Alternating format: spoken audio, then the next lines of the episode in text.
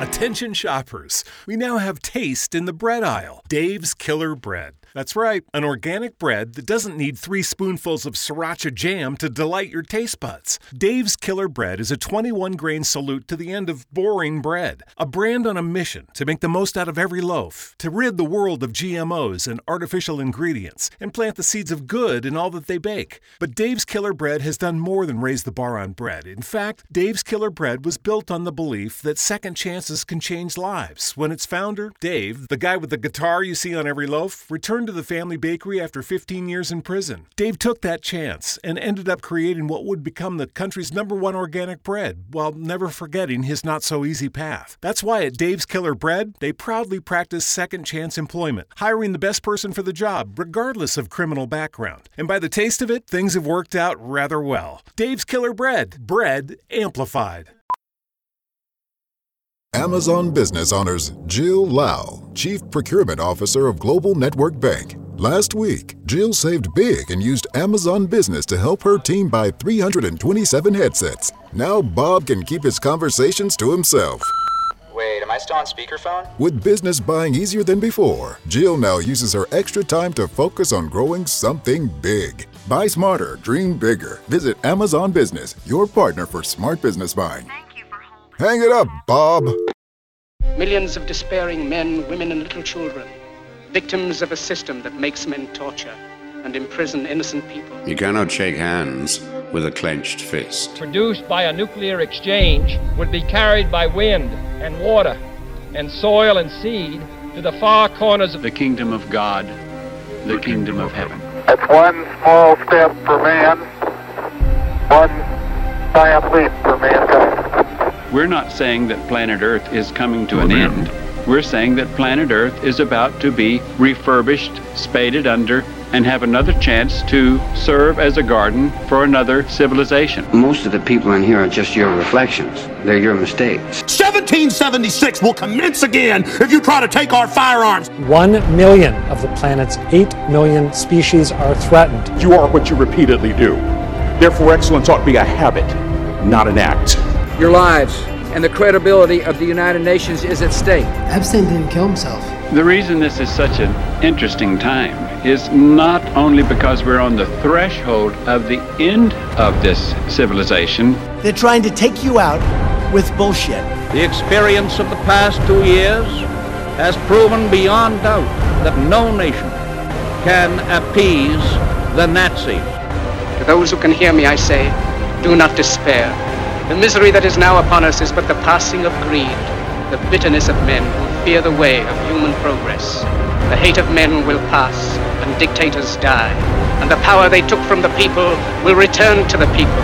And so long as men die, liberty will never perish. In the language of the US Department of Defense, these are unidentified aerial phenomena. Roswell's a very interesting place with a lot of people that would like to know what's going on. Uh, there is very compelling evidence that we, uh, we may not be alone. This is the Garden of Doom. Welcome, everybody, into Garden of Doom, and this week we're having a show that I've been trying to get done for a while. I wanted to get one on voodoo. A longtime listeners know at some point I did a solo show where one of the topics was uh, me researching voodoo, and, and I was sort of talking about it. Um, but you all know I don't like to do solo shows. And then uh, several months back, I, I, had a show with uh, MG Stevens, who had studied voodoo for some period of time, and she referred me um, to a couple people, and one of them was our guest today, and this is Mambo Brandi. So, hi, Mambo Brandi. How are you today? Hey, Jeff. Doing great. And yourself? I'm doing just great. And Brandi's coming to us from New Orleans, or the Crescent City, New Orleans, as I, th- I think the folks down there say. Um, and she had, well, she'll she'll tell you a bit about herself, and and but she is one of the maybe the founder and and proprietor of something called Voodoo Authentica. Um, they do they have they have a shop, they do presentations, they do education, they have festivals, so all of that cool stuff. But she's also going to you know sort of guide us on a 101 level course of what is voodoo, what is New Orleans voodoo, and, and some related items. But first, let's ask Brandi to tell us a little bit about herself. So, do you want to be called Brandi or Mambo Brandi? I you said Mambo Brandi once. That's that's enough. Brandi can carry it for the rest. Brandi is fine. Um, I don't want to call you Doom Jeff for the rest of the show, so Ooh. I'm just going to stick with Jeff. I um, uh, well, or maybe Captain Doom. I, I, would prefer something like Field Marshal Doom, but uh, we'll, we'll work on it. That's but we'll fair. we'll stick with Jeff, Jeff until I settle on one.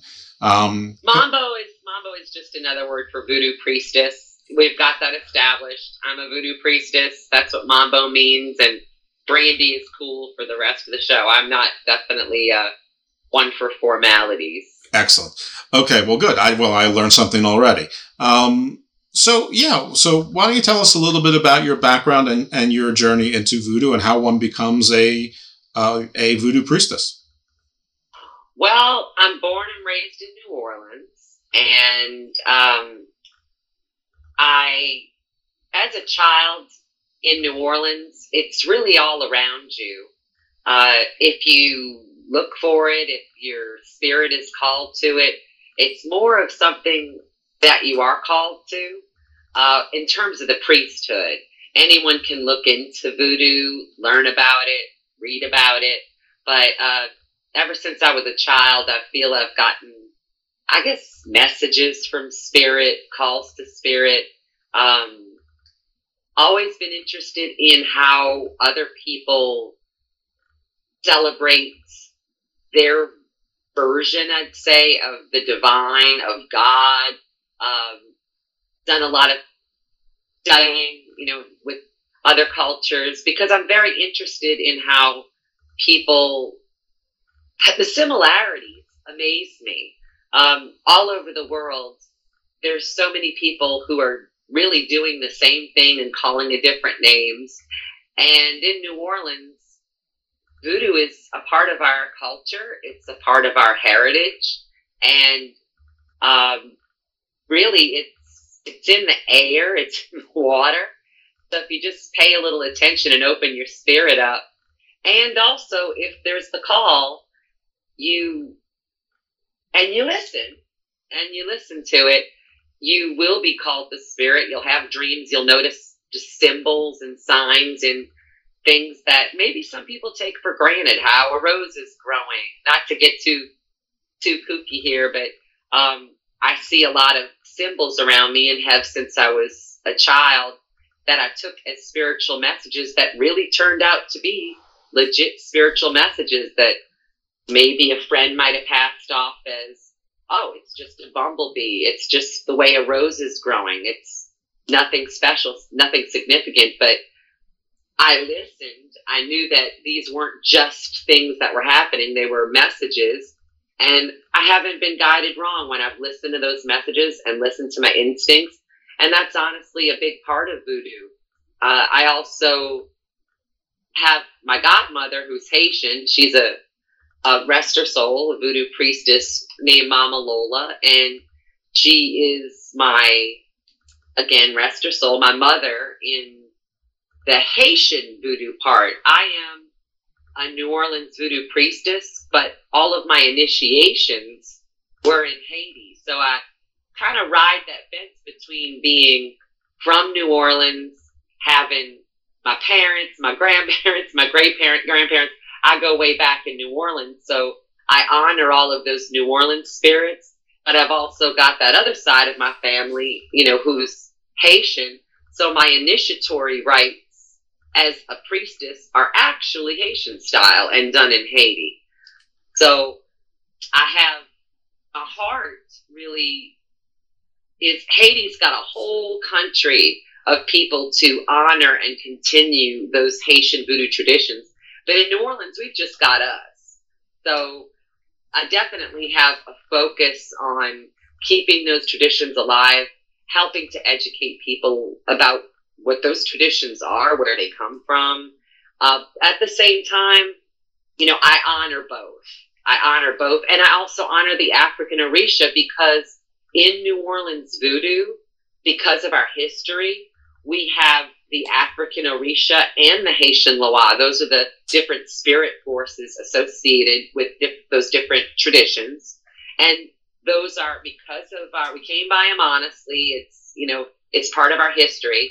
Um, I, I being think, a New, Okay. being, being a practitioner of New Orleans voodoo, you honor the African Orisha, the Haitian Loa, and some spirits that are just in New Orleans that you don't find in other traditions, such as the great voodoo queen Mamselle Marie Laveau.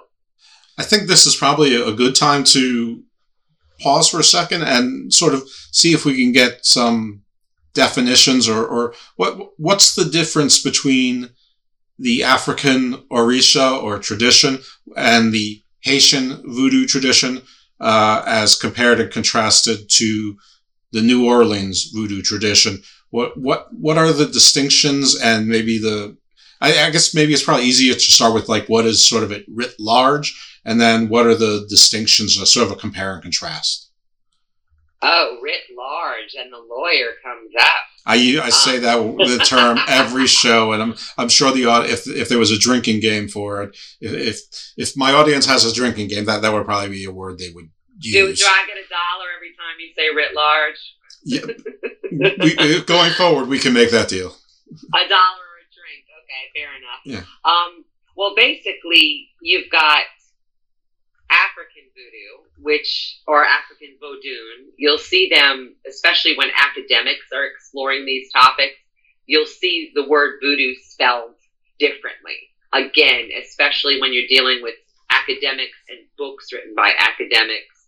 Um, my godmother, I would say, "How do you like to spell voodoo?" She's like, "I don't spell it. I practice it."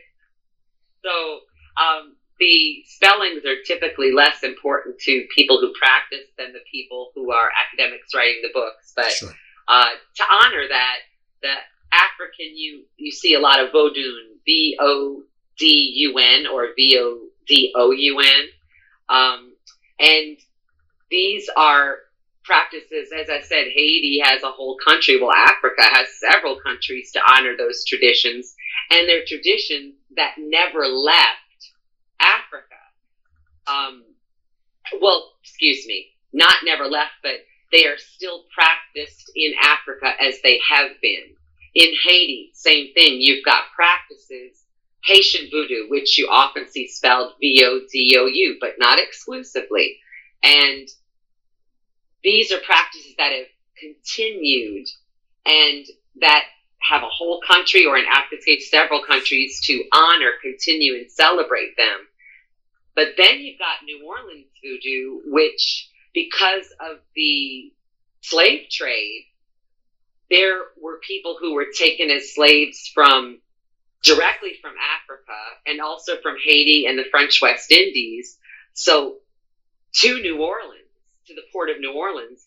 So you ended up with this combination of African practices, Haitian practices, uh, Native American practices, things that were indigenous to our area, where a combination took place, where you have this practice today. Some people call it a religion, some people call it a spiritual path of New Orleans voodoo, where you have African Orisha or African spirit forces, Haitian Loa, um, some Native American influences honored, you know, that were already here.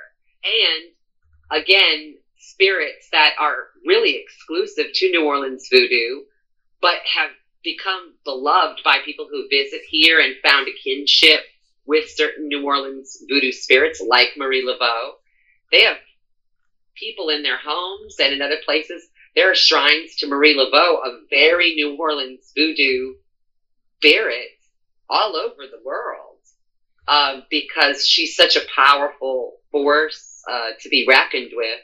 So, again, because these practices continue to go on in these other countries, even though people from those countries, whether through the slave trade or modern times, have relocated to other areas of the world, they've of course brought their practices with them. So you have Haitian voodoo as it's being practiced today, practiced in New Orleans, practiced in Miami. You have African Vodun as it's practiced today, being practiced in Africa, and wherever wherever people from Africa find themselves throughout the world. Mm-hmm. So, you know, these the practices have differences, but they also have a lot of commonality, a lot of common ground. Um, in Africa, in, in, let's just say uh, the Orisha, you've got an African Orisha who is called Elegua. Well, in Haitian voodoo, you've you've got a spirit called Papa Legba.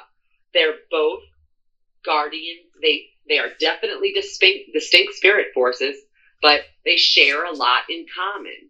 Um, they have similar colors to represent them, similar offerings. They are both the guardians of the crossroads. They are both gone to first in ceremony to get the door open between humans and that spirit communication. It's very important to honor them first to open that door to the rest of the ceremony. So, as a initiated Haitian Mambo and a New Orleans voodoo priestess as well, um, I'm not going to land anywhere and see something within the diaspora being practiced and be like, what the heck's going on here? Right. I'm going to understand, okay, we're honoring a crossroads spirit right now. Now we're moving on to either Ogun or Papa Ogou. Now we're moving on to this. Now we're moving on to that. The names are different. And again, the spirits are distinct, but they have similar attributes. And if you've been doing this long enough, you know what's going on no matter where you find yourself. I hope that comes close to answering your question. I think it does. So it's it's not like Zeus and Jupiter, which are basically the the same god, just different names. Uh, it's a similar type of spirit, a similar type of purpose, but it sounds like the local geography and the local culture, you know, changes it. Um, and it, it adapts to be a distinct spirit based on the, I'll just use personality of the locality? Absolutely. When you think about how different these areas are, you have different herbs, you have different geography. Um, you know, you have some areas that are dry, some areas that are filled with water. So wherever these traditions land, they've had to adapt to what is there, what ingredients are there. Um, you know, what I, if you come from a place where you are honoring water spirits, you find yourself in a dry space, you have to adapt. You know, luckily in New Orleans, we are literally surrounded by every body of water imaginable. um, and, and, in Louisiana in general, yeah. you know, there's not, there's not a place you can't find, you know, a bayou, a river access, you know, ocean access, you know, whatever you need is there. Right. I, I want, you know, you indicated that you a, are a priestess and a mambo and one of Haitian and one of New Orleans voodoo. So, I mean, you know, uh, obviously that's very different than, you know, like for instance, you couldn't be both a Catholic priest and a, you know, Protestant minister at the same time. Um, maybe you could switch from one to the next, um, but you, you can wear both simultaneously, which is a big distinction from, you know, I guess maybe the, I'll just say the more traditional religions, though that's pretty arguable, especially if you're going back to something that has its roots in Africa versus things that have their roots, you know, anything after Africa is probably newer, right? so uh, it's probably younger. Yeah, I, am also baptized Catholic, and um, there are tie-ins there. Uh, I love my Catholic saints, and because of the way the brutal way that voodoo came to the quote unquote new world. Right. Uh, people were not allowed to practice their traditions freely. You know, they were enslaved. So the religion that was acceptable at the time here in New Orleans was Catholicism. So that was a mask. Catholicism was when the slave master would come into the slave quarters, there would be an image of you know catholic imagery. Mm-hmm. and they would be using that imagery to honor their own spirits from their own home. But over time rather than being substitutions it you got more of a synchronization going on. Um, mama lola my godmother is such a great example of that. She loves as i do uh, she loves Erzulie Freda, a certain Haitian Loa that's all about love, abundance, prosperity, and the Catholic spirit that represents her. You know, the let's say the mask, you know, the, that was used as a mask to preserve this tradition. It is how voodoo was kept alive uh, by using this system, this brilliant system of um, a Catholic saint to represent a voodoo spirit force. But over time, uh, like I said, kind of synchronization, a blend took place where instead of oh, okay, I'm either honoring this aspect of the Virgin Mary. You know, there's so many aspects of the Virgin Mary picture, different ways. You know, Sure. there's um, Caridad del Cobre. There's you know Our Lady of Guadalupe. They're they're all Mary, but they're just in different um, different aspects. So all of these different aspects connect with uh, different spirit forces. Um, just like Saint Peter, some people use Saint Lazarus, but there are different aspects of Papa Legba, a spirit I mentioned before. Some people use Pop, use Saint uh, Peter because he holds the key. You know, I told you he was the gateway. Mhm. He holds the key. So imagery, there was imagery that helped to make these connections. Oh, okay, Saint Peter holds the key. So that's a Legba, that's Papa Legba. So instead of again there being these very distinct, you know, okay, this is Saint Peter, this is Papa Legba, they really became blended. So we love Saint Peter and Babaluaye, another spirit that uh, some people are using, you know, to represent that crossroads spirit. Uh, because as I said, there are different traditions, and there's I'm letting you know how I practice. Of course. and you know there are so many different ways to practice but you have these different representations of these different spirit forces. And um, at voodoo authentica for example we have an altar that honors all of our crossroads spirits together. You've got eshu you've got papa legba you've got elegua they all have their own areas on that altar, but they're able to share space comfortably. And trust me, if you've got spirits together that aren't interested in being together on altar, they will let you know very distinctly that they're not interested in sharing space. But we have spirits that coexist very well, um, that are simply different aspects of very similar spirit forces with different names. And uh, you know similar offerings are given but we do honor those differences. I don't i don't ride the train of oh you know that's just a different same spirit different name. No i don't do that. These are different spirits that deserve their own respect their own name their own background their own traditions to be honored. And that is something that we really try to make clear when we are sharing information at Voodoo Authentica with people, which we try to do a lot of. We always try to let people know a little bit more about voodoo than they came in knowing. Um, Yeah, it's a little bit. There's a little animism in there, people. right? There's a little animism in there that that you know this stream has a spirit from here. The stream hundred miles away has a spirit there, but they're not. They're a similar spirit, but they're not the same. Correct. Yeah, I, and so when I hear about people saying things like, oh, you know, that's just the same spirit called by a different name somewhere else, I find that to, it disrespects whole, trad- it can disrespect whole traditions that have their own background, culture, stories about how these spirits came into being. And so I, I don't go that route where I'm just like, oh yeah, leg was just Papa Legba called by different. No, Elegua is his own spirit force. Papa Legba is his own spirit force. Eshu is his own spirit force. And they are connected with different traditions in the diaspora. So, you know, you, you, you want to honor all of those and, uh, you know, tread carefully, tread carefully and make sure that you're giving honor to each instead of trying to take the lazy way. Sure.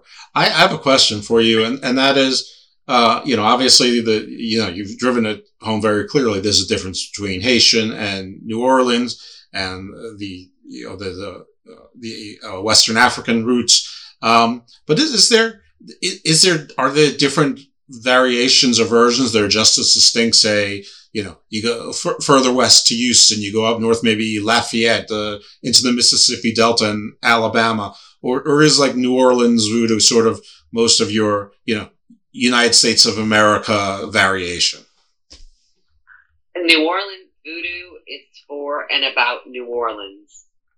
What you get in a lot of the South is stuff. Now there are people, just like there are people practicing Haitian voodoo and African voodoo throughout the world in the United States that have brought their traditions with them. Mm-hmm. You get the same thing with New Orleans voodoo, but just because you, it's some people want to call something something just because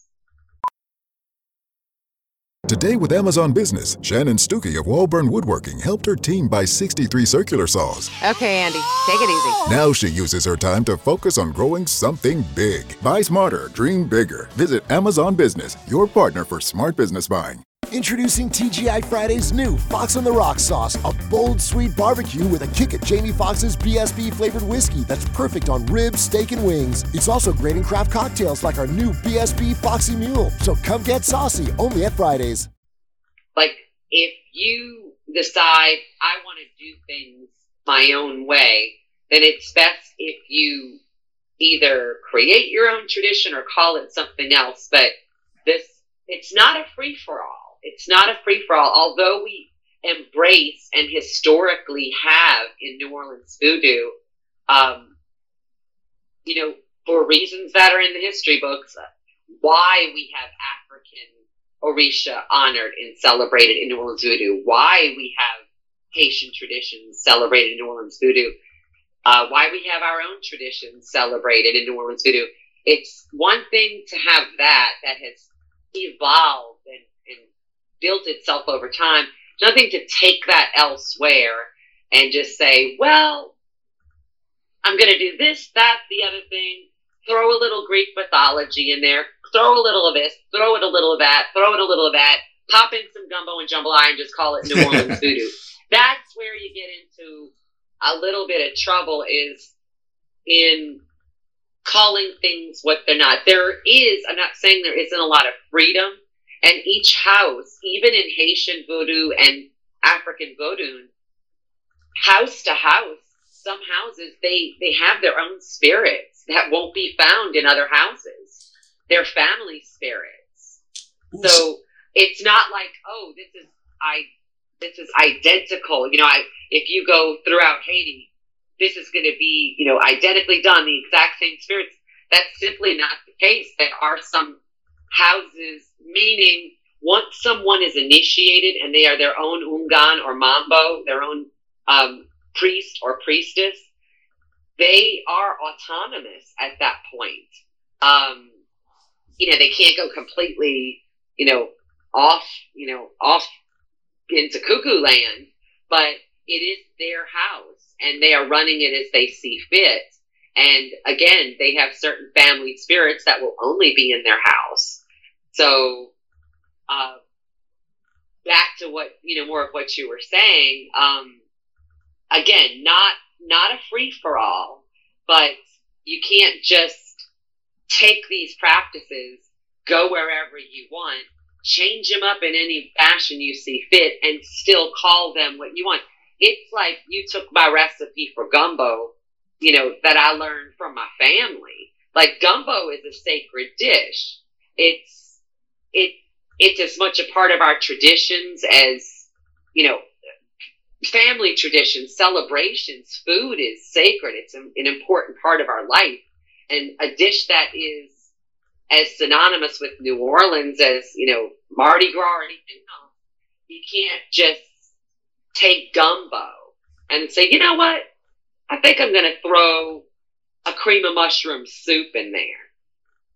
And I'm still going to call it gumbo. No, your ass ain't. I think I understand you know, what you're saying. Like, so if if some if somebody with sincerely held beliefs and and you know uh, they move to I don't know whatever Galveston, and I'm making this up. I have no idea, but and they move to Galveston and they detect, you know, they find spirits that are unique to Galveston, uh, and they have a relationship with them, and that spreads.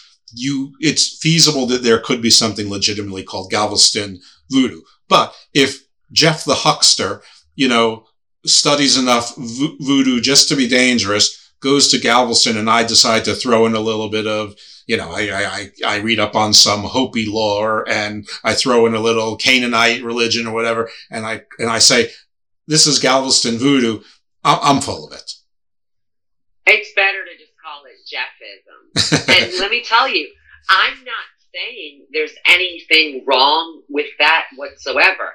I'm just saying as long as you present it as Jeffism, there, that Jeffism may reach many people and people identify with it. They're comfortable with it. They're like, oh my God, I've got a home in Jeffism that I've never found anyplace else. Don't give That's me any great. ideas. But yeah, but just, just, just, just saying that, um, you know, kind of throwing in whatever you want to the recipe, you know, and, you know, at, at some point, it ain't the recipe that it started as. Is there is there like a fourth kind that's recognized? I mean, I, I, I, the word legitimate is the only one I can, and, and that doesn't sound like the right word based on our conversation. But for lack of a better word, uh, in my mind at the moment, is there like a, another legitimate form of voodoo that's recognized? Uh, you know, somewhere else other than the ones that we've discussed that sort of have, you know, anywhere near the prominence or the, or the visibility of Haitian, African, um, New Orleans? Well, that word legitimate is a, is a little tricky. Yeah, um, I know. But what I will what I will say is that you know again going back to the African slave trade, this is these are people who were taken from different regions of Africa and ended up in Brazil, Cuba, all over the world, you know, um, not just New Orleans and, you know, Haiti, et cetera, et cetera. So you have traditions that aren't called voodoo, but you've got Santeria, you've got Candomblé. It's not like, oh, these are versions of voodoo, but they are continuations, adaptations of spiritual traditions that all originated in Africa. And, you know, and as far as legitimacy, absolutely. You know, these are, these are people who uh, are kept traditions alive through the worst of conditions, um, you know, primarily through oral traditions and kept these traditions alive no matter where they found themselves in the world. Uh, one thing that a lot of them do have in common is that connection to Catholicism. You'll see that in you'll see it in Brazil, you'll see it in Cuba, you'll see it in Haiti, you'll see it, you know, all over the place. These connections, you'll see these Catholic images on voodoo altars, on Santeria altars, on Candomblé, you you name it, you see that Catholic imagery because that is what was acceptable. And at this point, sure, people could say, all right, we're all clear. We can take all that Catholic imagery, but now that's a part of the history, a part of the story, which um, removing it, and some people have. Some people have to get a, I don't want to say quote unquote, but I will quote unquote purity. But the truth is, it's, I, hate to use an analogy that may not fit here at all, but once a building has has burned, you know, um, some of those singes, you know, you could make that building look brand new, but some of those singes are part of that building's history then. Right. You know, some of that that that pain, the singeing, um, trying to just remove all that, it it's saying, okay, this history didn't exist. We're trying to return to some place of quote unquote purity. But while you're doing that, uh, you know, you got a couple hundred years that have passed where this has been incorporated. You know, the, the Catholicism has been incorporated, has become a part of it for people throughout the world. And I'm honoring, you know, let's just say Caridad del Cobre, you know, one of the aspects of the Virgin Mother independently while I'm honoring Oshun and African Orisha, while I'm honoring them both at the same time. It's not that easy to explain, but they're together. I can honor them individually, together. They're. I hope you get where I'm coming from. Um, yeah, I, I, think so. I, I, I mean, I, I, assume that there are certain ceremonies or chants or prayers or whatever that appeal to one, or that may appeal to all, or some combination. Uh, and and as a someone trained in that and steeped in the tra- tradition, you know the difference. Exactly. And sometimes I'm just blending those, I am blending like the Catholic effigy that is representing, like if you look at one of our altars, you will see representations of Oshun that have nothing to do with the Catholic icon iconography. You'll see a blend. You'll see the Catholic image. You'll see images from Oshun from all over the place that are all together on our altar and they all come together to represent and honor Oshun. But I'm still able to honor that that spirit, Mary, that saint, all by themselves too. Um, I just the the separations get fuzzy, and they get fuzzy because at times they're needless. Mm-hmm. I don't want to sound like I'm contradicting myself where I've said all of these spirits are unique and distinct. Um, and then I'm saying, well, sometimes, you know, these, I'm mainly talking about the Catholic aspect when I talk about the blending, but let's just take the Catholic calendar. You know, when it's St. Patrick's Day, it's Papa Damballa Day. Mm-hmm. You know, uh, this, the serpent spirit of wisdom and balance. Um, while we are honoring the Catholic traditions of the St. Patrick's Day, the St. Patrick's Day parades, we're also doing ceremonies for Papa Damballa and, you know, baking breads. I don't know about what y'all do where you are, but in New Orleans, it's like Catholic extreme stream plus plus plus the way I grew up. so you know, it's not just like okay, you know, go to church. Nope, when it's St. Patrick's or St. Joseph Day, I mean, you've got breads, pastries, candles. Um, you have got doing it up big for these Catholic saints, and you do something very similar for those spirits that have, the voodoo spirits that have been syncretized with them. Um, some of the same colors, like everyone associates green with St. Patrick. Yeah. Guess what Papa Damballa's main color is? You know, green and green, green and white. So you know, like right now, my altar here, you know, I have altars all over Voodoo Authentica and all over at home, little altars everywhere. And I've got, you know, pictures of Moses, pictures of St. Patrick, um, other images that have nothing to do with the, with the Catholic imagery, um, and symbols that are also on that altar, all together, honoring Papa Damballa and St. Patrick and Moses all together. Okay. One of the one of the big images.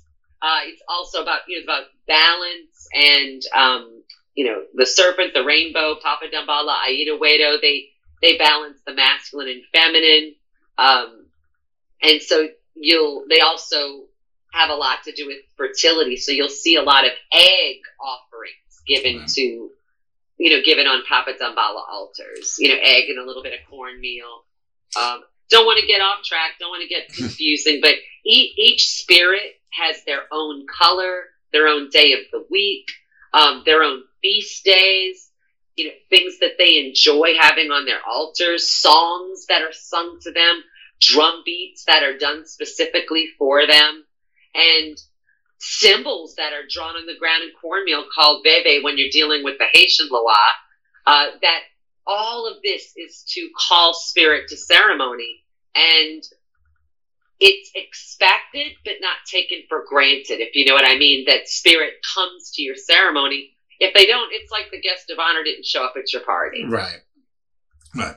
It's disappointing, but you know, they're they they're the they're the decision maker. It's not disappointing because they they, always come. Well, if you are doing if you are playing the rhythms, if you are singing the songs, um, you know, they do not disappoint. Okay. They do show up. Um, but, uh, you know, yes, if they didn't, then it would be like that guest of honor showing, not showing up. Gotcha. Um, did, are, did you do different initiation rites for the priestess role and the mambo role is the wrong, uh, you know, honorific, I, I you know, status? Um, I mean, imagine that there's similarities, but there, uh, there's got to be differences. Uh, I'm not sure if you're even allowed to talk about it or not. Well, there's a lot that I can't talk about, and of course, I won't share anything that is secret. You know, okay. ceremonially ceremonial secrets, um, but very different. Uh, in New Orleans voodoo, because this was a tradition that was steeped in secrecy and that people weren't allowed to practice, a lot of those initiatory rites, they're big ceremonies, they weren't allowed to happen. So that is why a lot of people who, let's say, like me, you know, I got my formal priestess initiation in Haiti, where that cycle was never interrupted. It, you feel me? Mm-hmm. Like that that cycle of that cycle of tradition and initiation was not interrupted. So a lot of people who are called to the priesthood end up going to the area that they are called to, whether that be Africa or Brazil or Cuba or Haiti, wherever that is, they end up getting their formal initiatory rites in those places. Um, because in New Orleans, as I said, for very, very good reasons, there were disruptions. Large ceremonies were done in secret on bayous. These are not things that were allowed. Um, again, because of slavery, because of the slave trade. These were things that had to be practiced in secret. So that is why the tradition of the the solitary practitioner, the botanicas or the quote unquote drug stores where you could go get remedies. Um, the focus in New Orleans became a lot more on the magic. And I'm sure you can do the math and understand why that is. Magic is something that you could do behind closed doors in your own home, in the back of a quote unquote drugstore. You know, go get a fix for this, go get a fix for that. So um, that is why magic is such a focus of New Orleans voodoo more than it is in a lot of the other traditions that have a major ceremonial focus. A lot of those larger ceremonies just couldn't happen during those times. So, for very good reasons, things had to retreat more into like solitary practitioners, stuff that little something something done behind closed doors now, fortunately, we're in a time where we can take to the streets again, like at our annual Voodoo Fest that we have right here outside of Voodoo Authentica. Every year on Halloween, we're able to take to those streets openly, um, honor and celebrate all of the contributions that Voodoo has made to our local New Orleans uh, culture, history, and traditions. It's all day. It's free you know, we cook and we celebrate, you know, African dishes, Haitian dishes, New Orleans dishes. We cook all night, home cooked food. We honor our ancestors, the ones we know about, the unknown and forgotten ancestors. We have speakers that are representing Africa, Haiti, and New Orleans, priests and priestesses, honoring all of those traditions. It's a place to come for free, to learn, to embrace, you know, the beauty of New Orleans voodoo and where it historically comes from to really learn and to eat, to get fed, um, to feed the community, to feed the community, to you know, to literally taste and hear through music and um, talking and sharing. Some of it is people sharing spiritual songs. Some of it's just coming to get a really good, true, real jambalaya. You know, a a, a, a delicious um, mambo Brandi butter beans with pickled pork and sausage. We also take care of our vegetarians. Um, not with my butter beans and pickled pork and sausage, No, right. obviously, but Sure. and then at seven o'clock, everybody comes together and participates in this ancestral reverence ceremony where you can call out no matter what your tradition is, no matter where you came from, you know, whether you have a European tradition, an African tradition, it doesn't matter. You're able to call out. The veil is thin, as they say. You're able to call out to um, people that are from your past or people who have passed on recently and call out and get a response. It's a moving moment. Um, and we call it ancestral reverence ceremony. We call it the ancestral healing ceremony. Um, some people laugh, they cry, they feel connected to those who have crossed over in a way that they haven't felt the rest of the year. So it's a chance to let to show people how to connect with spirit themselves because I'm I'm one of those give people a fishing pole, you know, not the fish kind of Right. people. I don't I don't want people depending on me um, any more than they have to for their own connection to source. I'm like, here's a great way to connect to source. I want them to find that connection on their own. I want them to learn how to do their own altars. And whenever people say, "Oh, well, what's a good way to get started?" I always say the same thing. The best way to get started is an ancestral altar to your own ancestor, ancestors from your own background and your own traditions. Start there. Get the messages from there first. Keep it simple. White cloth. Represent your elements. You know, cup of water. You know, represent your your four elements, and you know, light that candle. Put on the incense. Have a representation of Earth. Keep it simple. Have a photograph if there's a known ancestor that you miss that has crossed over, and they will talk to you. But doesn't matter if you're, you know, African, Haitian, New Orleans, Irish, Italian. It's the great way to start is start from home. Start with your own ancestors and see where that goes to make it doesn't all have to be about voodoo.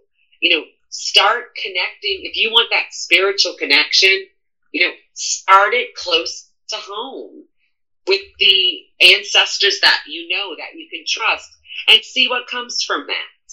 Yeah, An- ancestor reverence is one of the first, um, you know, philosophies or religions, whatever term one wants to use, um, and it's surviving to date. I would like to move on to something.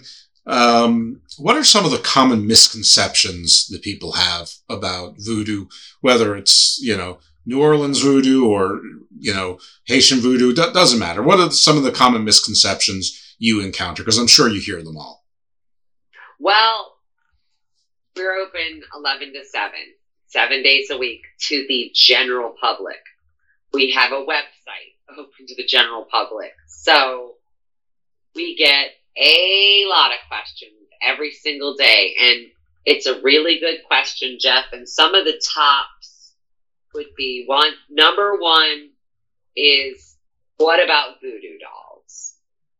Um, a lot of times you get the only exposure people have had to a voodoo doll is some movie they've Mhm. seen where there's a pin and the pin's stuck in somebody's leg and then the human being's leg is broken.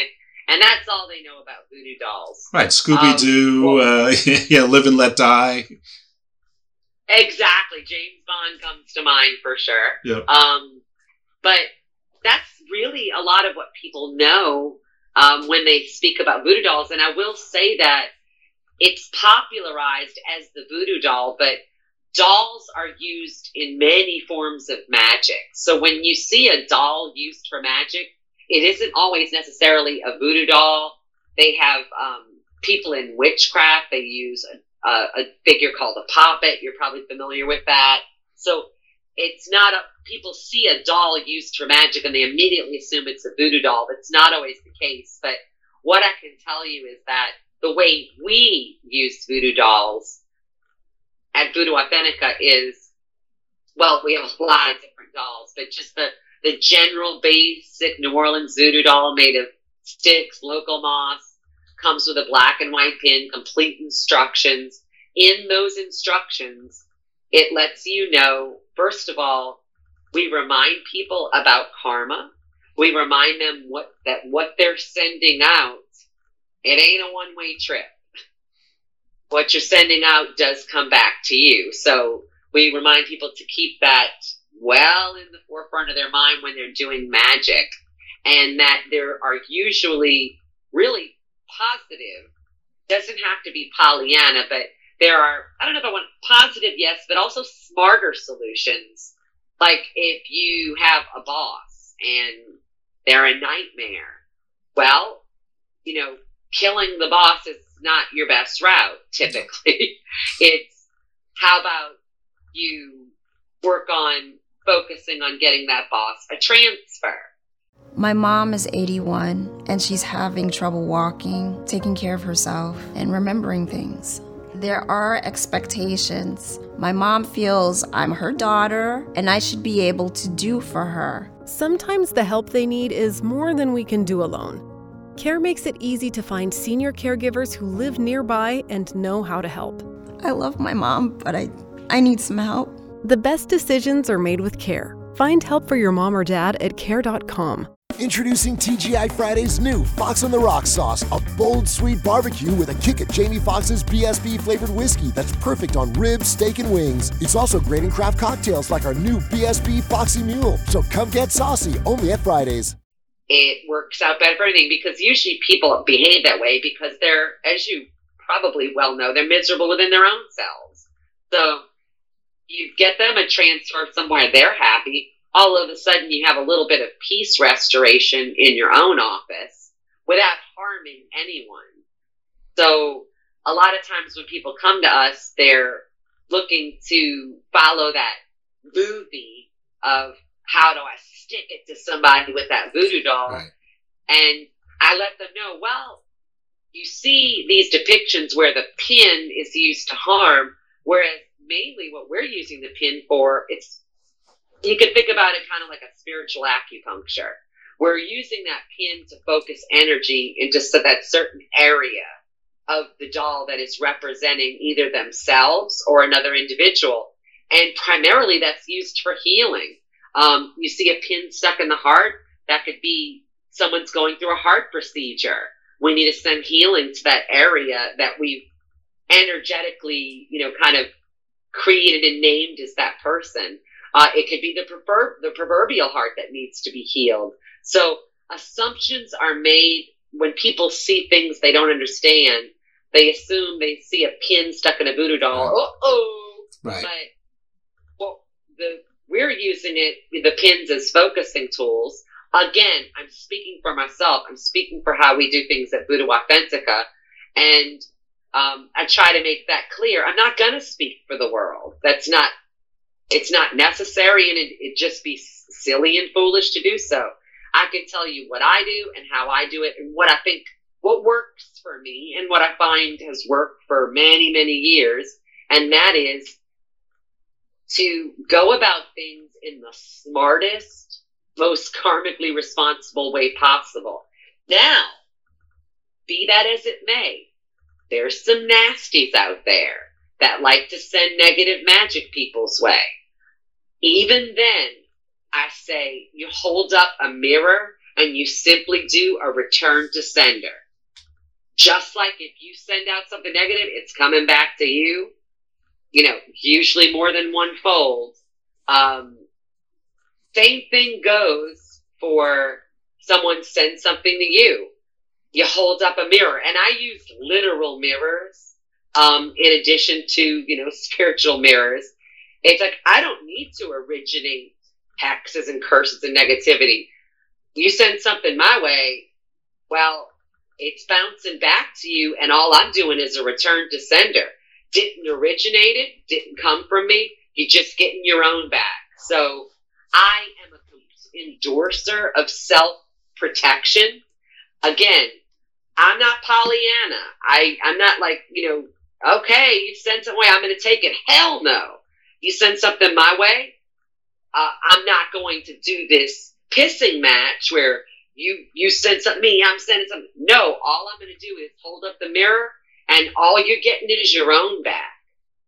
You should recognize it because you sent it. It's like a boomerang. That's it. So that is to me the best kind of self defense magic is just doing a return to sender. It's really effective.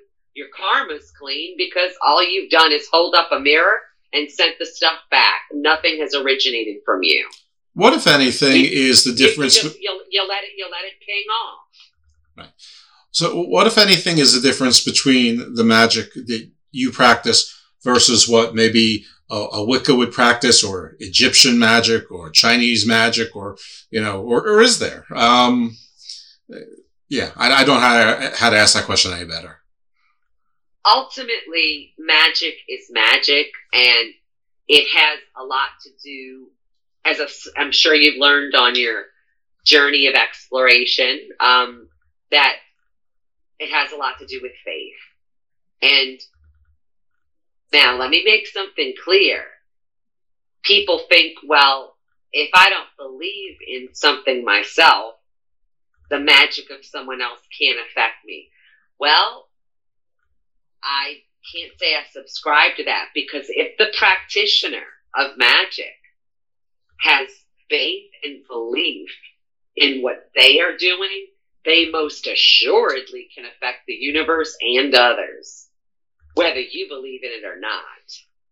Yeah, it wouldn't make any so, sense if you both you know, have to believe it. I mean, that's not a submarine where you both have to turn a key. I mean, the user has to believe. right. Like ultimately, the practitioner, if the practitioner is experienced and capable, they are able to send magic out, you know, whether that be, um, you know, sending dreams, sending actual, you know, physical impact, um, hopefully for the greater good and the purpose of good, you know, fingers crossed. We hope that's what people are doing. We love when they're doing that. But I can use a knife to, um, you know, to, to hunt and kill to feed my family. I can also use it to murder someone. Mm-hmm. Magic is a, magic is a tool. I can use that knife to cut up a green bean. Mm-hmm. Um, so it's a tool. Magic is a tool, and it's a tool for any any tradition. Oh my God, the, the difference is you know there's a sea of differences. There's a sea of different spirits at play that are called on. Um, but when it comes down to it, magic itself is a tool that can be used to help or to harm. Is there a particular term that um, you use in, in, your traditions, like the spirit realm or the astral realm or the Akashic fields? Is, is there some term that people might know? Uh, can you be a little clearer about um, what you're asking me in terms of voodoo? Um, well, the answer might be no, but uh, it, it, you know how, like, you know, uh, you know, in Doctor Strange, we, he talks about the astral realm. In, in, you know, I know a lot of people who are uh, spiritualists talk about the Akashic field or the Akashic record.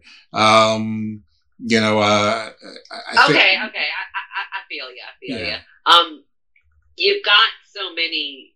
Whenever there's interviews about voodoo, you're dealing with so many different traditions and depending on the tradition you're coming from there are practitioners that work with me that will call uh, the spiritual realm, simply the spiritual realm um, the home of the loa the home of the, the orisha um, there are people who particularly um, well african and haitian tradition too that'll call that realm guinea so, um, you know, that has African roots.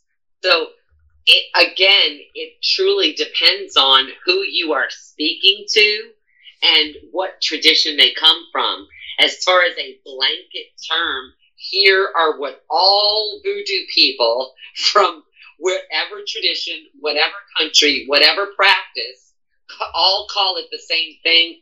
No, that's that that that's an absolute no go. Um, it that that's not a thing. Okay. Everyone everyone has their own traditions and their own folklore that goes with these traditions. Um, how the Orisha came to be, their own creation stories, um, their own uh, burial practices, their own ideas about, you know, what are those next steps, you know, after uh, we leave this corporeal form. And that truly goes from tradition to tradition. So, one blanket statement about what all voodoo people are calling the spiritual realm ain't gonna get it. I wasn't going to ask you this, but it, just since you just mentioned it, what is the the creation story or the creation myth um, in your disciplines? Oh, Lord, Jeff, another toughie. Um, there are again, you don't just have you don't have one. Um, you're dealing with, as I said, in Africa, you're dealing with not one country, but uh, different countries who have their different traditions. Um, and that would be a whole other show. It doesn't even make sense to get into it. That's a uh, several books and a three-hour conversation by itself. I wish I could sum it up, but you know, like okay, one tradition, you know, there was an egg, and the you know Damballa, you know, created the created the world, and another tradition, you know, everything came from the back of a turtle. It would it would just be ridiculous to try to get into all of the different traditions and their ideas about how everything came to be. Uh, don't be um, surprised if I if I try to convince you to do that once, is to give me different creation stories as and a three hour conversation, which I break up into two shows. But hey, no, no problem at all. But since we're trying to really tap into kind of New Orleans voodoo and sure. focusing on that, that will take us on a journey that is so its own fascinating, um, multicultural, uh, multi-traditional journey with so many tradition, so many creation stories that each deserve their own time and their own respect. Sold. I'm I, am convinced that I'm an easy sell on things like that. And, and, and, and, and I will tell you this because so much um, over the last really couple hundred years has mixed with the Catholicism. You have to understand that a lot of those stories have been combined with those Catholic origin stories as well.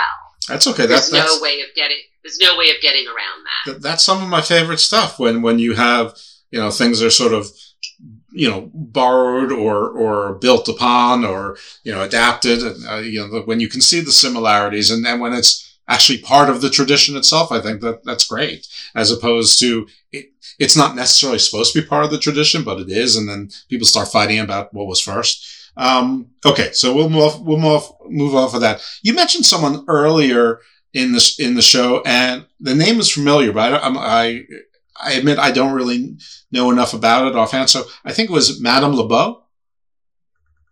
Oh, so the great Mamselle Marie Laveau. Um,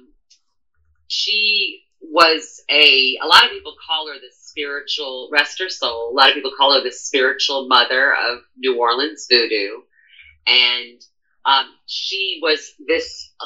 there's a lot of debate, and there's a lot of academics that have done research, but um, born around 1789, passed around 1881, had a lot of children, and there are so many stories about her.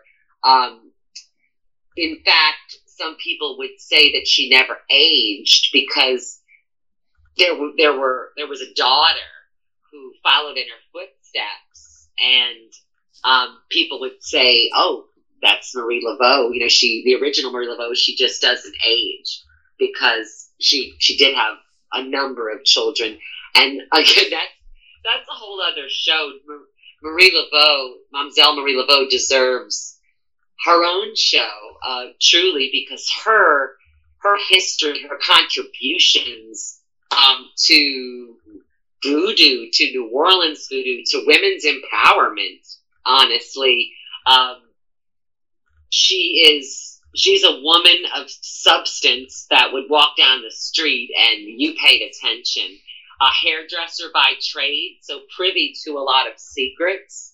Um, but a historic. Hey, we all talk. We all we all talk to our hairdressers. So, So- yes, so I've heard. privy to a lot of secrets that way. But she also um, forged a relationship with a Catholic priest um, at St. Louis Cathedral, where she would do her ceremonies on the bayou as long as those same people would come to Père Antoine's church on Sunday. So she had an amazing relationship with the Catholic priest. And so a lot of the, as I said, the Catholic uh, blending, I told you the reason it happened, and that is definitely throughout the world. But in New Orleans, she created this some spe- very special bonds between not only those traditions, but the priesthood itself, or at least one very specific special priest. And, uh, you know, think about it. You know, think about the times Mm-hmm. and being able to be the kind of woman that could forge a relationship like that. Sure. Yeah, that, You know, that was they- very they- political. Where they, had, where they had these little like kind of agreements with one one another. You know, she would be doing ceremonies on the bayou, and uh, also have people, you know, being in church on Sunday, and uh, It's, it's both. a, a Uh, fascinating, fascinating woman, fascinating human being, and oh my goodness, so many stories, so many stories connected her. She would visit prisoners, you know, during the yellow fever epidemic with no concern for her own safety. Um, she was so disturbed at the public hanging that she was uh, a witness to. That sh- there's a huge story about a storm that she brought about. I'm not saying they didn't continue it the next day, but that day it was called off because she brought a huge storm and they couldn't continue that particular hanging. Um, she definitely did a lot uh, for the the low, the high. She was in with um, if someone could pay with a chicken, they paid with a chicken. She also helped a lot of politicians. So she worked with everyone. Everyone went to see Marie Laveau for to get spiritual work done. Um, whether it was, you know, a school teacher, a politician, the, the highest of the high and the lowest of the low. And who could pay paid and who didn't, they, you know, they gave what they could. And so she, in that way, she began a I, I don't I don't like how it sounds, but you know, the commercial voodoo queen, because quite honestly, exchanges are done all over the world. This is not a New Orleans thing. If you go to a, a priest or priestess in Haiti, you are going to have an exchange for that work. If you go to Africa, you're going to have an exchange for that work, whether it's goods or money, whatever it's going to be. But she definitely did do magic in exchange for goods. I understand. She was. she Uh, she she valued herself. She valued her time, and um, she and a lot of times she would the money that she did get from the wealthy she used to help out the people who didn't have much because she certainly didn't take it with her she did not pass wealthy she, she was progressive and practical as well, and a little Yes. bit political as well. It sounds like. Yeah, good. Uh, well, maybe that is another show, as as you said. But uh, it sounds like she's the uh, spiritual and historical sort of godmother or matriarch of, of New Orleans voodoo. Most de- definitely. Again, that comes from me, many others, but uh, not to you know beat a horse bloody, but I I I like to continue to say I speak for myself, and I'm not alone in this, but I do definitely honor her. There's a there's a very special altar for her, a wishing altar, you know, at Voodoo Authentica, completely in her honor. and those candles on all our altars get lit every day. And people from everywhere. We get people from, you know, Germany, Japan, obviously locals, all over the United States. Um, you name it, people come to Voodoo Authentica and they use our altars because let's face it, not everyone can have an altar in their house. That's true. Um, I want so, to. So they, they, they petition the spirits. Our altars are act, they're active all the time. They're honored every day. So people use our altars to petition spirit. And there's also in St. Louis Cemetery Number One. That's where Marie Marie Laveau's tomb is, of course. Everything in here has to be shrouded with mystery. There's debate about where she's actually buried, but um, her tomb, her official tomb, is in St. Louis Number One, and people are still doing the rituals at her tomb. You know, making the three X's, leaving the penny cell in the tomb, doing the chicken scratch with their foot on the ground, leaving her hair barrettes, um, different things that are the color blue, sky blue, like her like her tignon, like her head wrap. So little cakes, little offerings in exchange for the blessings. And she works with people. These spirits, they really work with people.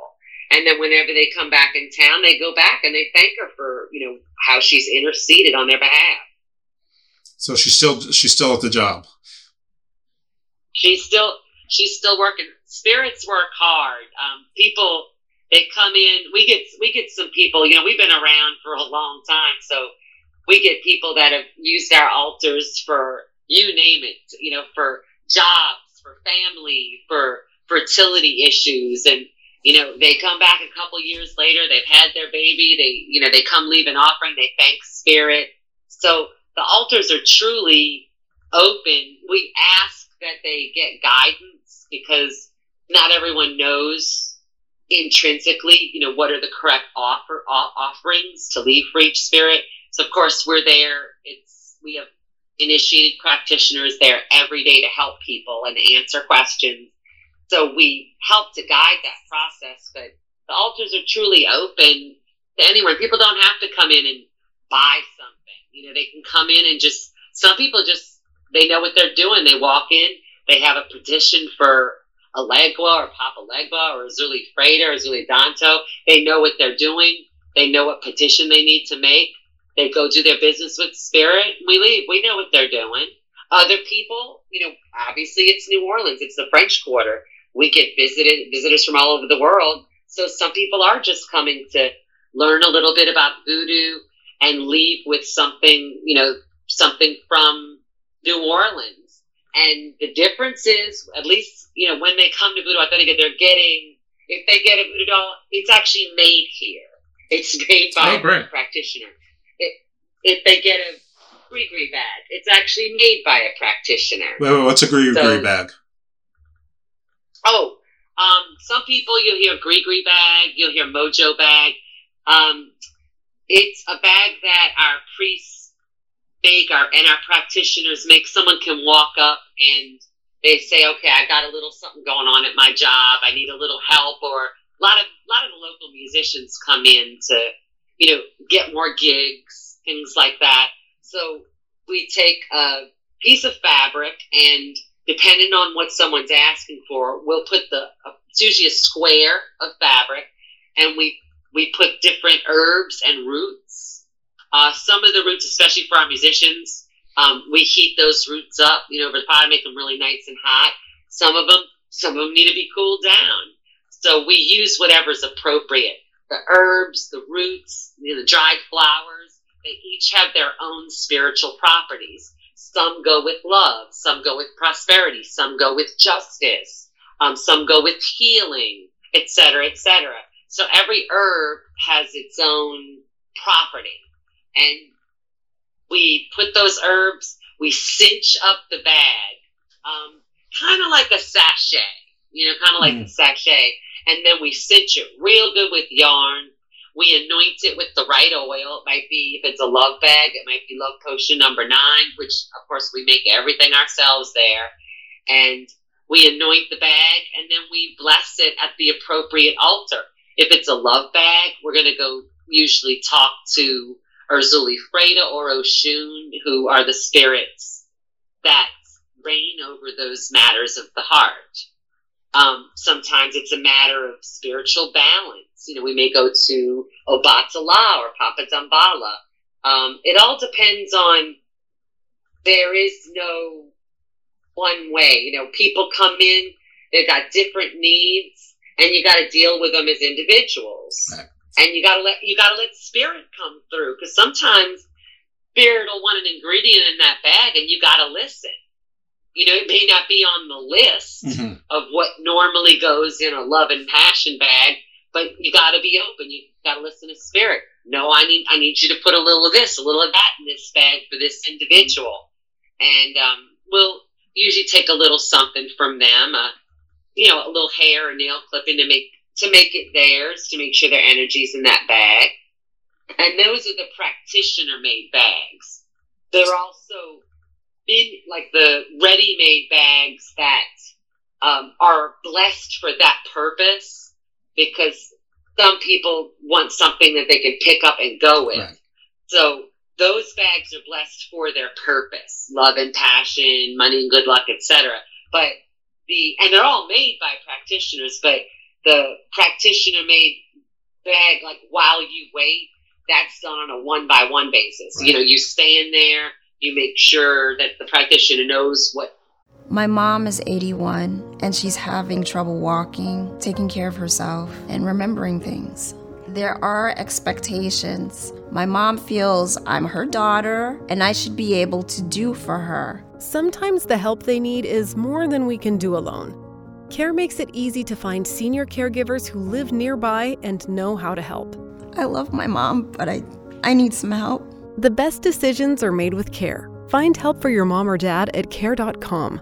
What your needs are and then you leave with that bag and we let you know how to use it. Right. Those are custom made, tailored for you with, with divine in- intervention at, at times. And then there's others that are generally effective, but may not be, you know, uh, most effective for someone because it, it, it's, you know, sort of take, it's to go.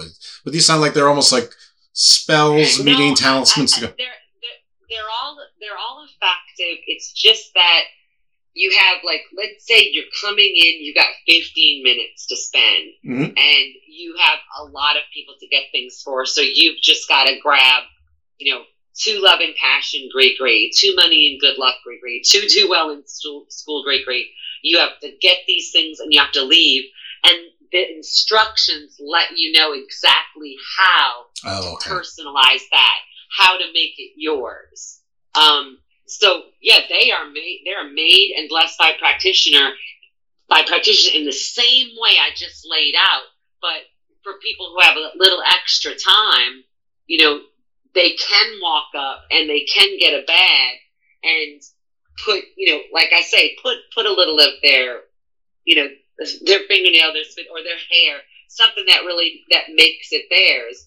The things that someone can always do at home, but this is something that's done while you wait. But all of them are effective because they work on really sympathetic magic where you are putting your own we've already we've already blessed it for that purpose when you get home you've got to keep that going you've got to meditate with that bag you've got to keep broadcasting that energy you've got to spend time like i said these are tools you got to spend time with that tool to keep that focus going, to keep that broadcast going. The herbs have energy. The energy that the practitioner has blessed it with has energy. And you are a key ingredient in that magic. Your energy is a key ingredient. And blending that with what we've already put into it. What about um, tarot? Is tarot related to voodoo? Um, in as much as some practitioners choose to use that as a divination tool.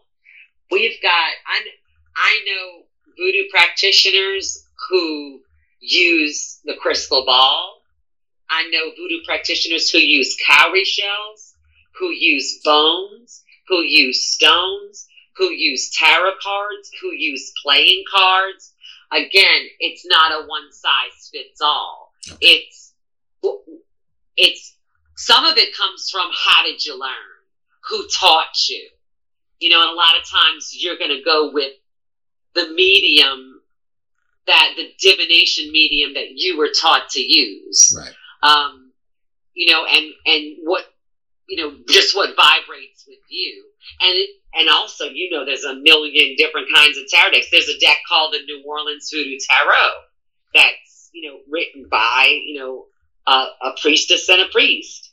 You know, and some people really connect with that imagery. Um, there's other people that do better with a with an angel deck or uh, or even a Crowley deck mm-hmm. or like I said, a crystal ball, chicken bones, um, coins.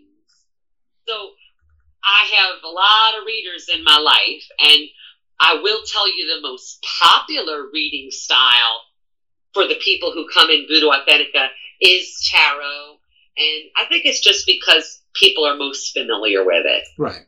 I mean, again, uh, not getting too much into the James Bond Live and Let uh, I think was the name of the movie. Jane Seymour was, you know, she was reading the tarot. And, and then there was the guy who was, uh, what, what character was he playing? The, the, with the top hat and the skeleton?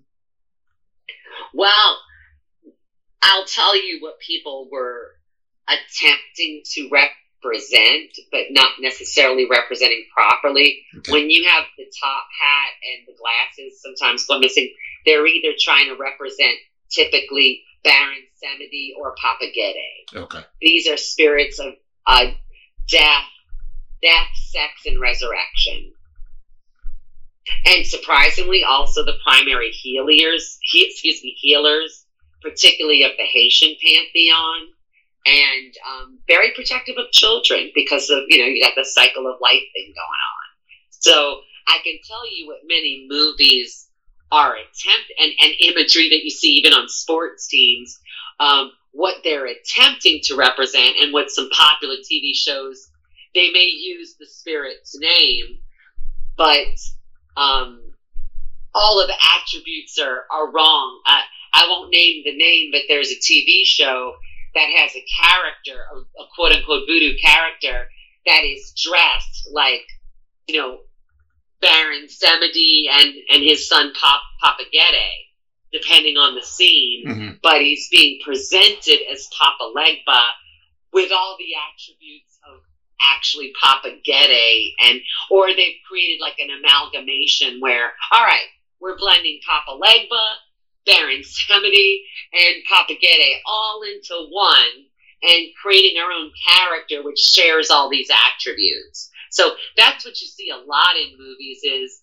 um, they've done a you know they say a little research is a dangerous thing. Mm-hmm. Um, they've done a little research. They've made this little puzzle. They made this puzzle of different spirits because they thought the top hat was cool. they thought the cemetery king was cool, but they also wanted him to be the door opener. So they just decided to make this, you know, like put it in a blender and we're calling this spirit this because at least that's one of the names. So that's what you see a lot in popular media is the blend where they've actually gotten some of the facts right, but they've just blended it all together. Right. And the third thing that I see that I'm sure is fits into the misconceptions or really gets people annoyed, but a lot, oftentimes zombies are associated with voodoo. Well, a lot of that was popularized by the Wade Davis book, Serpent and the Rainbow, which is a really interesting book that I recommend people who are interested in the um, you know the the science behind zombies. I I do highly recommend they read the book. The you know the guy is you know uh, whatever an ethnobotanist or um, you know he really did the research. Um, he really did go to Haiti. He really did explore this you know very very mystifying topic.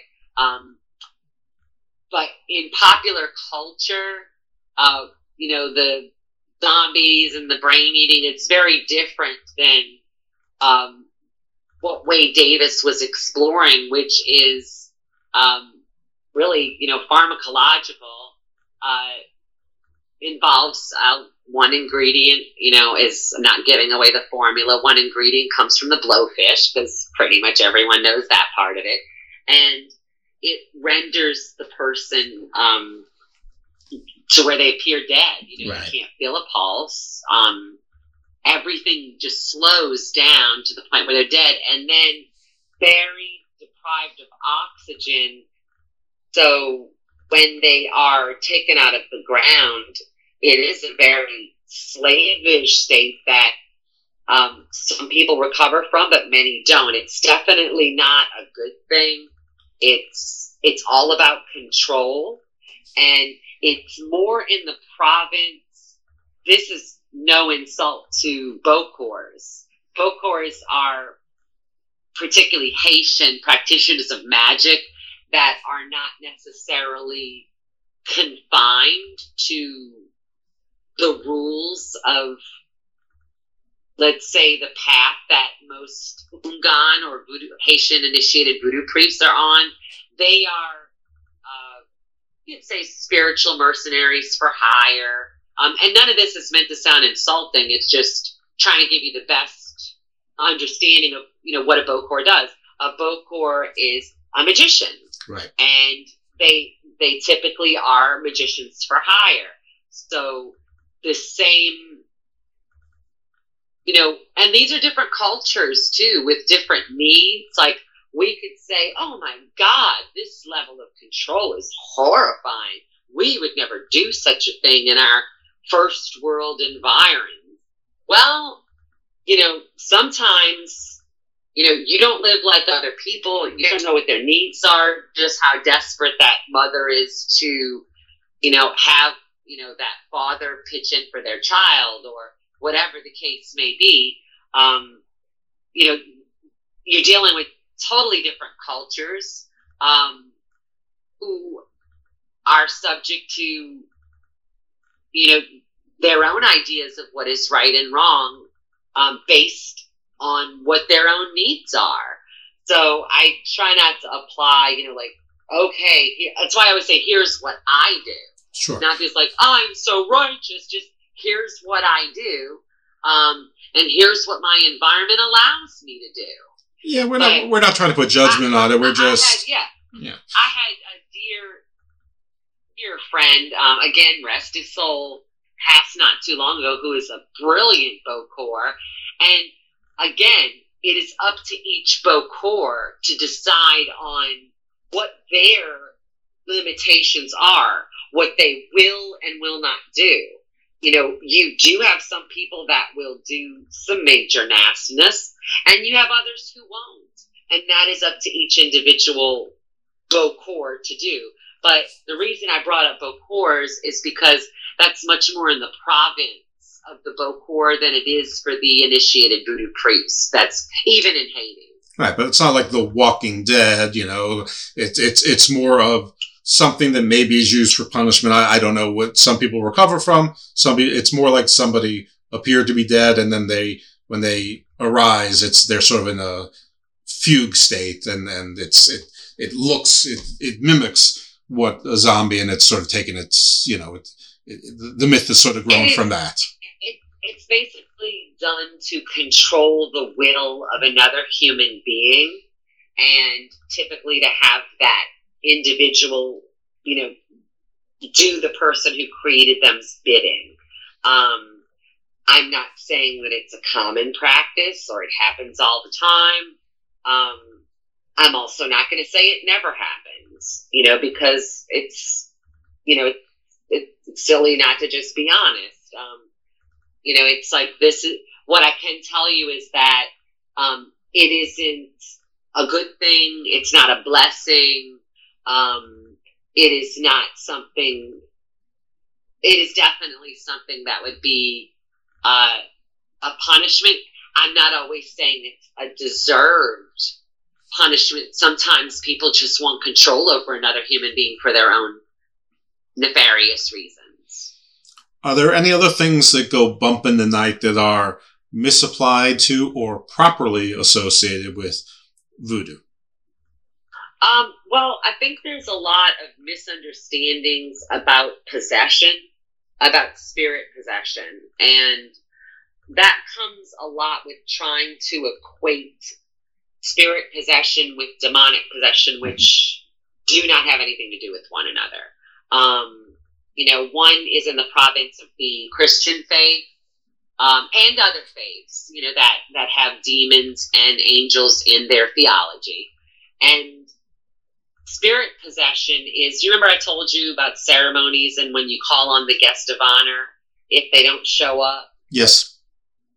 Okay. You know, the guest of honor didn't come. Well, part of the majority of voodoo ceremonies is that primarily the initiated Houngan and Mambo are mounted, um, ridden by the spirits. Like you call on, let's say, Papa Damballa. I mentioned that's a Haitian Loa spirit in balance. Uh, excuse me, of uh, a spiritual cleansing balance. Um, and when spirit has been presented with certain offerings, their veve has been drawn on the ground. And right now I'm speaking, you know, about Haitian Loa right now because Papa Damballa is a Haitian Loa. You have, let's say you called Papa Damballa and Papa Damballa has come. There are certain things that go with that spirit. That spirit takes over that person. Again, ideally, it's an initiated Houngan and Mambo, but not always. That that's ideal because Houngan and Mambo are equipped to deal with spirit possession. They know how to step out of the way. And that's not an easy thing to do, to yeah. step out of the way of your consciousness and kind of let someone else take the wheel for a little while. But when they come, they are giving blessings to those there. Um, some spirits speak, some spirits do not speak um, in verbal language. Um, some spirits will have whole conversations with you. Um, some spirits will connect with you by putting their head to your head and sending you a message that way. Um, you can speak with them, whether they're able to verbally speak back to you or not, but you can receive, you know, uh, calming from certain spirits, balance from certain spirits other spirits resolution to conflicts that are going on in the community. Um, the same thing that someone might come in to ask for, uh, you know, a reading at Voodoo or a bag. At ceremony, some of these same things are asked for. You know, I'm really trying to, it may be something like I'm trying to move forward in my spiritual path. Some people are just asking for, I really want to have I'd like to be a little luckier in my job. And spirit is there. They are in the driver's seat and they can do things.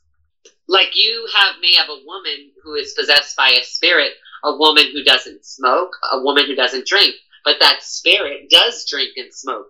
They may down a whole bottle. They may smoke a pack of cigarettes.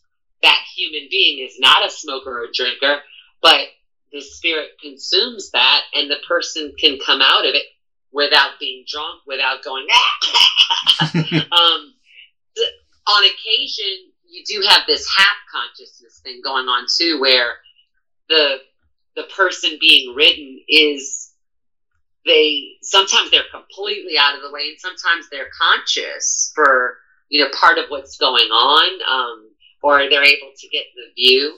And so sometimes they do come out of it feeling certain effects, but I've, I've seen some, I've seen some feats that, uh, you know, skin not be when, when someone has, uh, Papa Ogou in them, you know, a, a, a machete that would pierce the skin if it was human just won't pierce the skin because, uh,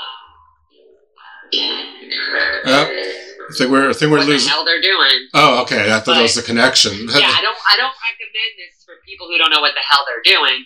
But you know, when someone is truly being written by spirit, there are things they can do that they cannot do in norm when they're just in their normal human form without spirit, you know, riding them.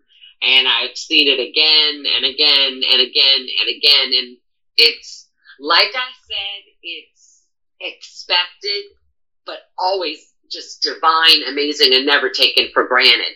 At the same time that I say it's divine, these are like family members. Like when Papa Legba comes, you know, he he can sit down and talk with you for a long time, tell stories.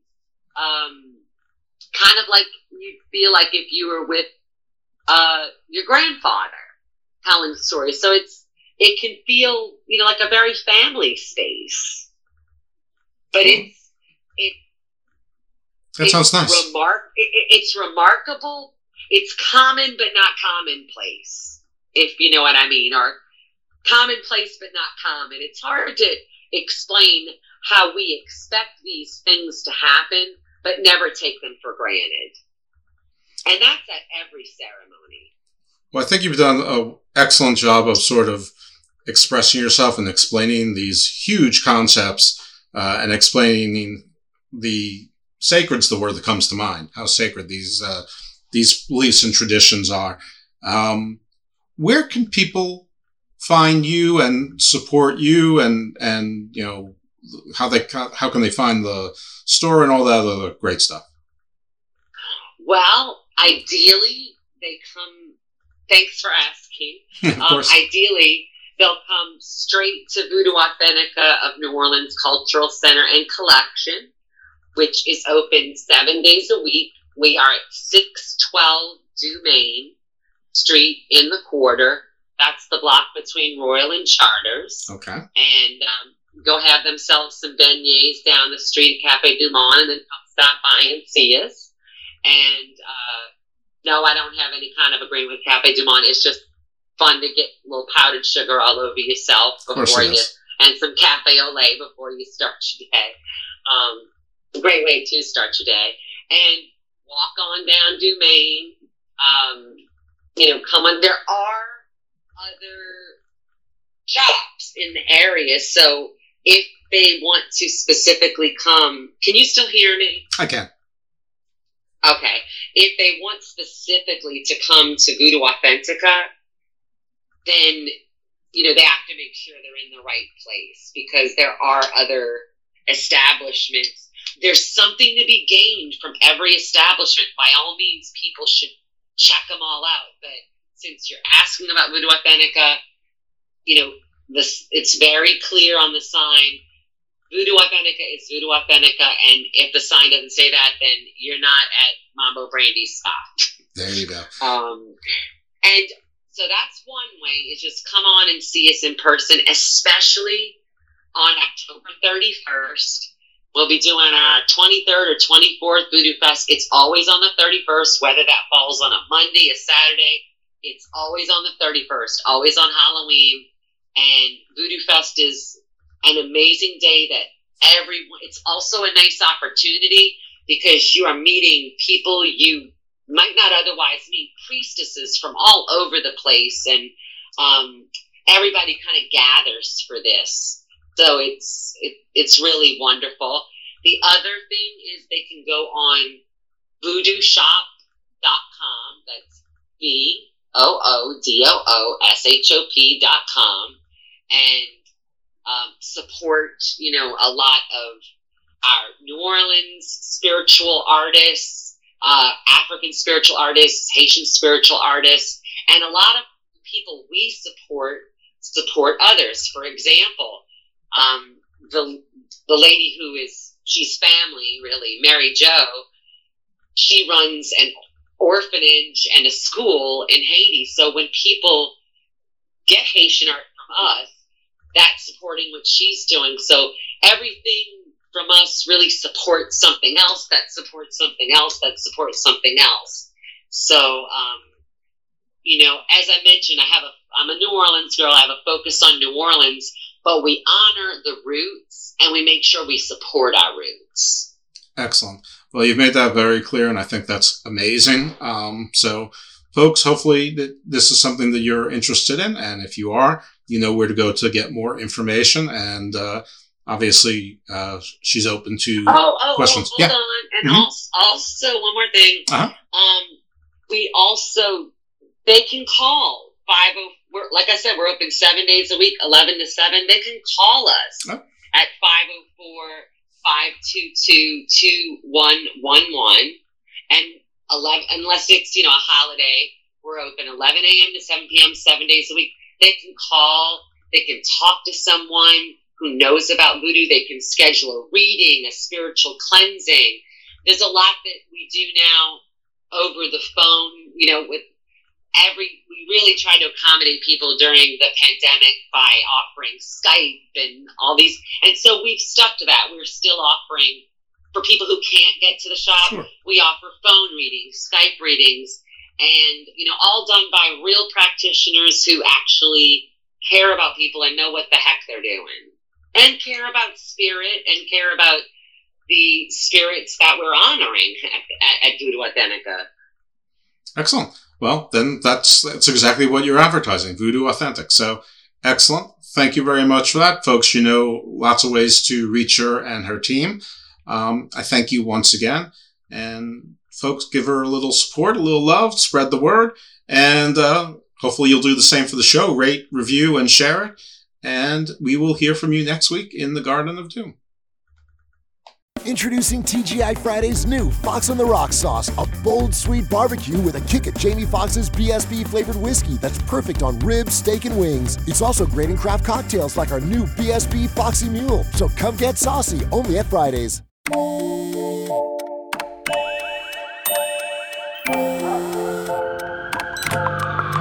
The world is always on. But you shouldn't be. Put junk sleep to bed. During Mattress Firm's Sleeping Spree event, save up to 50% on Sealy, with queen mattresses starting at $349.99. Only at Mattress Firm. Restrictions apply. See store or mattressfirm.com for details.